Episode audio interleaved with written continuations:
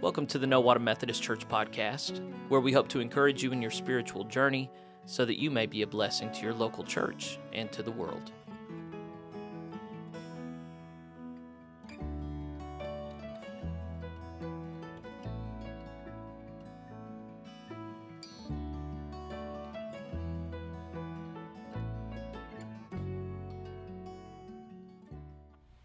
You are listening to this podcast because you want to support a worthy church, or because you just happen to like what I have to say sometimes, or because you're really bored and somewhere down the line, for some reason, you decided to subscribe to this podcast.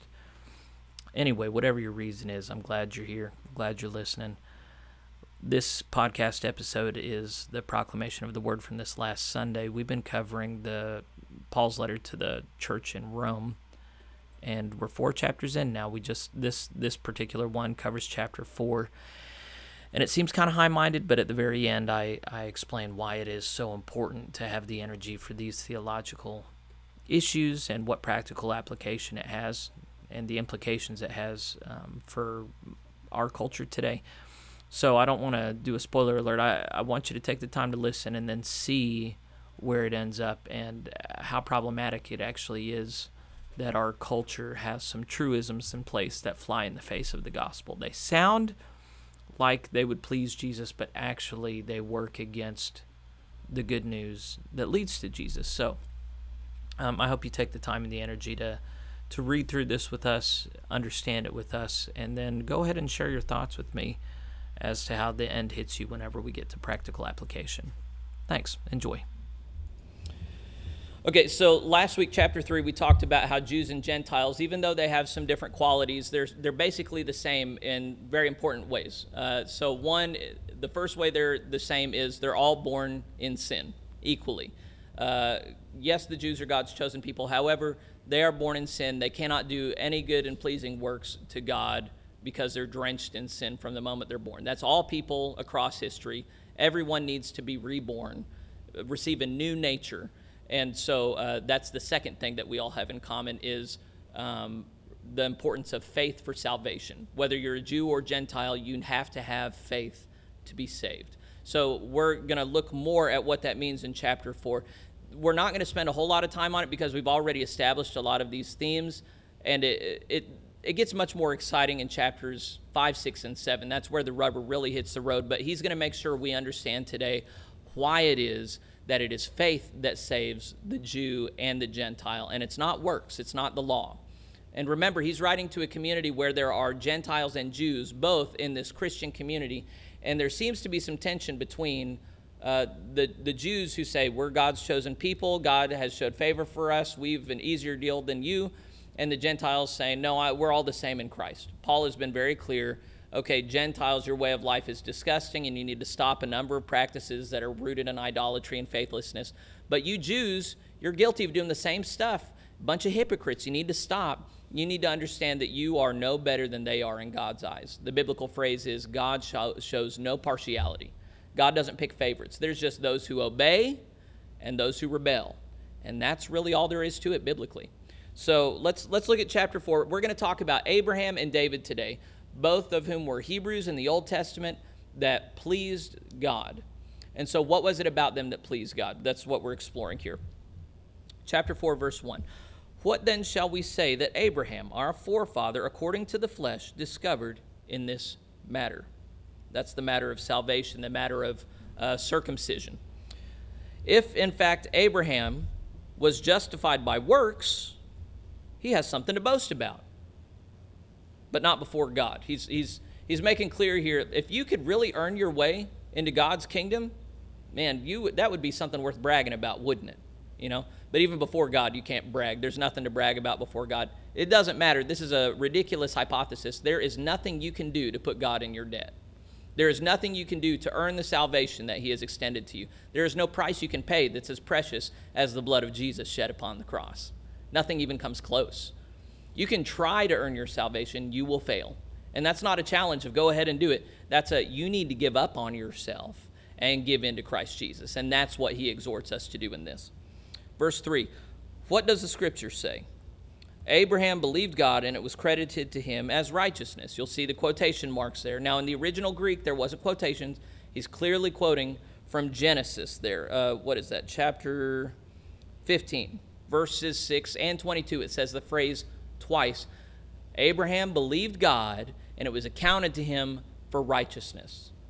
Why was Abraham considered righteous? Because he believed God. Now, was Abraham a sinner? Yes. Had he sinned before God? Did he sin after that? Yes. However, because he was in a faithful relationship with God, his sins were blotted over and he was accounted righteous before God. Verse 4 Now, to the one who works, to the one who works, wages are not credited as a gift, but as an obligation, right? If I'm working at Sonic and I put 12 hours in, the boss doesn't come to me and say, Oh, I really appreciate you. Here's a gift for you. No, it's here's what you're owed, right? Give me my money. I did the work, give me my money. That is not how salvation works. You don't get to go up to God's judgment seat and go, uh, God, I, I, worked all kinds of miracles in your name and I preached the good news and I, I live my life according to your word. I memorize so much scripture, so give me that key. I'm coming in. You don't get to do that. It's a gift that he offers, not wages earned. There's no price you can pay. There's nothing you can put God in your, there's nothing you can do to put God in your debt. Um, let's see, we're in verse 5. However, to the one who does not work but trusts God who justifies the ungodly, their faith is credited as righteousness. Righteousness. So the, the some people, lazy people, will read this and go, "I guess I don't need to do anything, do I?" I can. Yes, the truth is you you can do nothing to earn your salvation. Even so, good works proceed out of a grateful heart. We're not earning our salvation; we're showing our gratitude for it. So this is not giving you license to sit on your salvation and do nothing with it. Rather, it's making clear you can't earn it. We need to be very clear on this. Um, and at the end today, we might get into this and go, what does this have to do with me? At the end of, I will tell you what this has to do with me and you. And it's, it's a very deep strain in American life that needs to be corrected by the gospel. So pay attention, we'll get there. Verse 6. David says, so now we're not talking about Abraham, we're talking about King David, man after God's own heart, says the same thing when he speaks of the blessedness of the one to whom God credits righteousness apart from works. So this is not bless you, God, for rewarding the righteous, it's bless you, God, for not punishing the wicked, for blotting out our sins. This is what he says, verse 7 Blessed are those whose transgressions are forgiven, whose sins are covered. Blessed is the one whose sin the Lord will never count against them. So God forgives. He always has. He's always been known as a merciful and forgiving God. But who does God forgive? Sinners. Who is that? Me and you. Right on the front end of, of faith, there is always a mandatory acknowledgement that you and I were born in sin. And without Jesus, we're not going to be okay. That we need Him. We need something outside of ourselves. It's not inside of me. I'm not born a special snowflake that is going to earn His salvation. I am born a sinner, wretched in my sins, and I need something supernatural to happen. Heaven and earth needed to move in order for my soul to be saved. That's what Christ did for me. So this is an acknowledgement. We are sinners and we have transgressions, but we have a God who forgives transgressions. Can anybody say thanks be to God? Is this blessedness only for the circumcised? Who's, who, what kind of people are circumcised? Jews. Is it just for the Jews or also for the uncircumcised? Gentiles. We have been saying that Abraham's faith was credited to him as righteousness under what circumstances was it credited? Was it after he was circumcised or before? Now, for those of us who haven't read Genesis recently, Abram, it was originally Abram, not Abraham. Abram was accounted as righteous in God's eyes before he was renamed to Abraham, father of many nations, before he even had the children, before uh, uh, uh, Ishmael was even born. He was only circumcised on the same day that Ishmael was born and well, I guess eight days afterwards. When Ishmael was, was circumcised, that's when Abraham, Abraham was. But he was credited as righteous before God when he was uncircumcised, when he was, by all accounts, a Gentile. So, does that matter? Yes. It was not after, but before, he says in verse 10. And he received circumcision as a sign, a seal of the righteousness that he had by faith, while he was still uncircumcised. So he's making the case God can be pleased with the person who is uncircumcised. God can account someone is righteous who is not a Jew. And in fact, the father of the Jews, Abraham, they all trace their roots back to him and they say, We're children of Abraham. We're special. First off, uh, uh, uh, John says, God out of these rocks can make children to Abraham. You're not as special as you think you are. But two, anyone who is children of faith is children of Abraham because belief, faith is the same thing. Abram believed, and it was counted to him as righteousness. So when you and I believe, we are children of Abraham. It's going to say that flat out here in a minute. All right. Um, is it so then? Yeah, I'm just going to start over at verse 11. And he received circumcision as a sign, a seal of the righteousness that he had by faith while he was still uncircumcised. So then, he is the father of all who believe but have not been circumcised, in order that righteousness might be credited to them. So, who here is a Gentile? You're all Gentiles, if you didn't know this. You're, uh, well, unless you're Jewish, I don't know of any of you being Jewish. If you're not a Jew, you're a Gentile. And if you believe in Christ, then Abraham is your father because he is the father of faith. The faith that you share in is the same faith that saves Abraham, that saves all true believers. It pleases the Lord. The end. Except I'm going to keep talking. And he is then also the father of the circumcised, who are who not only are circumcised, but who also follow in the footsteps of the faith that our father Abraham had before he was circumcised. So once again, remember he said, if you're circumcised and you don't believe, your circumcision becomes uncircumcision. It doesn't count for anything. However, if you believe, you've received circumcision of the heart, and that's the circumcision that matters. So he's saying, if you believe and you're a Gentile, then that's great. Abraham's your father. If you believe and you're a Jew, that's great. Abraham's your father. He's the father of faith. Anybody ever heard that song, Father Abraham had many sons? Yeah. Many sons had Father Abraham. I am one of them, and so are you. So let's all praise the Lord. Right arm. You, you use the body parts at different times. It's a silly song, but the whole point is you and I are children, sons of Abraham. It was not through the law that Abraham and his offspring received the promise. Now, remember, anytime in the Bible it's talking about the law, it's not talking about ancient Roman law, it's not talking about American law, it's talking about the first five books of the Bible, really ancient Hebrew law, the law of God given up Mount Sinai. It's saying, um, it was not through the law that Abraham and his offspring received the promise that he would be heir of the world, but through the righteousness that comes by faith. Remember, the, the, the law hadn't even been written down in the days of Abraham. He, he was not carrying the Torah around studying it. It's not studying the Bible that saved him. It's not studying the Bible that saves you and me. It's only saving faith that does it. He's making clear the Jews, yes, they have the law, the law doesn't save.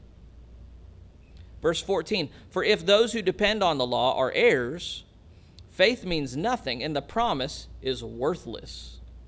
So he's saying if the law does save, then what are we doing this belief thing for? Let's just, you know, make the little checklist of the law and tick off each one, and then we've earned our salvation, right? That's, that's what you get. That's the kind of religion you get when faith is not the centerpiece. Verse 15 Because the law brings wrath, and where there is no law, there is no transgression. Now, there are some people who read that and they go, "Man, if God hadn't given us the law, we would none of us would be damned. We wouldn't be able to transgress the law if we didn't know it, right?" That's what it seems to say here. Remember chapter 1, he says God's law has been made evident to everybody through his wonders all around us. All the natural world. Everybody is rightly condemned for not conforming to God's law. His law has been made clear from the beginning of the ages. Now, it did get written down for the Jews, which is a wonderful benefit and blessing. However, it's also a curse because they get to see the scans showing they have terminal cancer and there's nothing they can do about it. We Gentiles, we don't have the scans, we just know something's wrong. The Jews had the detailed uh, medical report. This is a metaphor I used last week, and I like it and I'm sticking with it. They just know more about their damnation than Gentiles do naturally, but all of us are condemned outside of that saving faith. That's what's going on here. Verse 16. Therefore, the promise comes by faith. It doesn't come by the law, it comes by faith. The promise comes by faith so that it may be by grace and may be guaranteed to all Abraham's offspring, not only to those who are of the law, but also to those who have the faith of Abraham. So he says it's by grace. It's not you're not earning it. Grace is the free, unearned gift of God. He's saying it's through that that we receive faith. It's not through anything we earn. And in case it's clear, or just so it's clear, some of us might think we're pretty smart and that we chose Jesus, and that's not actually what happened. Jesus chose you. He gave you the faith that you have and you use. But don't ever be confused. It's not because you're so smart you chose Jesus, it's because he's so good he chose you, and then you get to choose him back. That's actually what happened. And the flow of these things matters. If you think that your faith started with you, you're going to be kind of cocky. You're going to be like, you know, he was saying if Abraham earned his faith, he would have something to brag about. No, none of us earned any of this. God gave it to us as a free gift we couldn't earn. So that's what makes our hearts glad, grateful. I'm not here because God loves me any more than for anything that I've done. I'm no better than anybody else. He shows no favoritism. He, out of his gracious mercy, granted me the faith that I now have and get to use. All right. He is the father of us all. It's still talking about Abraham. Abraham is the father of us all. As it is written, I have made you a father of many nations. He is our Father in the sight of God, in whom he believed, the God who gives life to the dead and calls into being things that were not. Why is he talking about that? God created all things, if you've read Genesis 1, through his powerful word. He called into thing, things into being that were not. He raised Jesus up from the dead. These are miracles, right? These are not things that happen according to natural law. God has performed miracles. That's his bread and butter. That's, that's what he does. That's the kind of God we serve. And there are a lot of people who know that their sins are bad and they say, God can't save me. And those people don't know how powerful God is. They have no idea how powerful God is. Not only can He save you, but because of what Jesus did, it's easy. It couldn't be done before Jesus. Jesus did something nobody knew was possible. He broke the laws of justice so that sinners like you and me might be welcome in the kingdom. It is the most scandalous thing that's ever happened in history. Verse 18. Against all hope, Abraham, in hope, believed, and so became the father of many nations. Just as it has been said of him, so shall your offspring be. Without weakening in faith, he faced the fact that his body was as good as dead since he was about 100 years old. Is this saying that old people are just about dead? Yes, it is. It is not politically correct. and that Sarah's womb was also dead this lady was way past menopause. God said, By Sarah, I'm going to build a nation out of, out of you. And he believed God. Now, that's a pretty stupid thing to believe, isn't it? It is if God weren't the one saying he would do it. God is powerful enough to bring new life to a dead womb, new life to a dead sinner like me. Remember, Jesus didn't come to make bad people good, he came to make dead people alive. That's what God has done. He speaks things into existence that are not, He brings things into life that are dead just by the power of His word. Verse 20 Yet Abraham did not waver through unbelief regarding the promise of God, but was strengthened in his faith and gave glory to God, being fully persuaded that God had power to do what He had promised. Uh, guys, do we live in an era where miracles have ceased? where God doesn't do miracles anymore? Is that the time in history? No, God is every bit as powerful as He's always been. He's working wonders everywhere, at all times. Question is do we have eyes to see it? Do we have a heart that believes it? Verse 22 This is why it was credited to him as righteousness. The words it was credited to him were written not for him alone, but also for us, to whom God will credit righteousness. For us who believe in him who raised Jesus, our Lord, from the dead. So he's connecting all these stories we're told in the Bible about Abraham, about David, about Jesus. All of those are about them. Yes, they're about us too. They tell us how salvation works, they tell us how our salvation works, how it is that you and I can be confident that we are saved. And we're confident that we're saved because the same God who saved Abraham saves us the exact same way through faith, not works. If it's through works, we really need to be anxious because we got to do just the right things or we won't get in, right? But it's not about works, it's about faith. The one true faith delivered to the saints contained in God's holy word. It's not the word that saves us, it's the faith that the word points to that saves us. Last verse. I think, right? Verse 25? Yeah. He was delivered over to death for our sins and was raised to life for our justification. It's talking about Jesus there, right?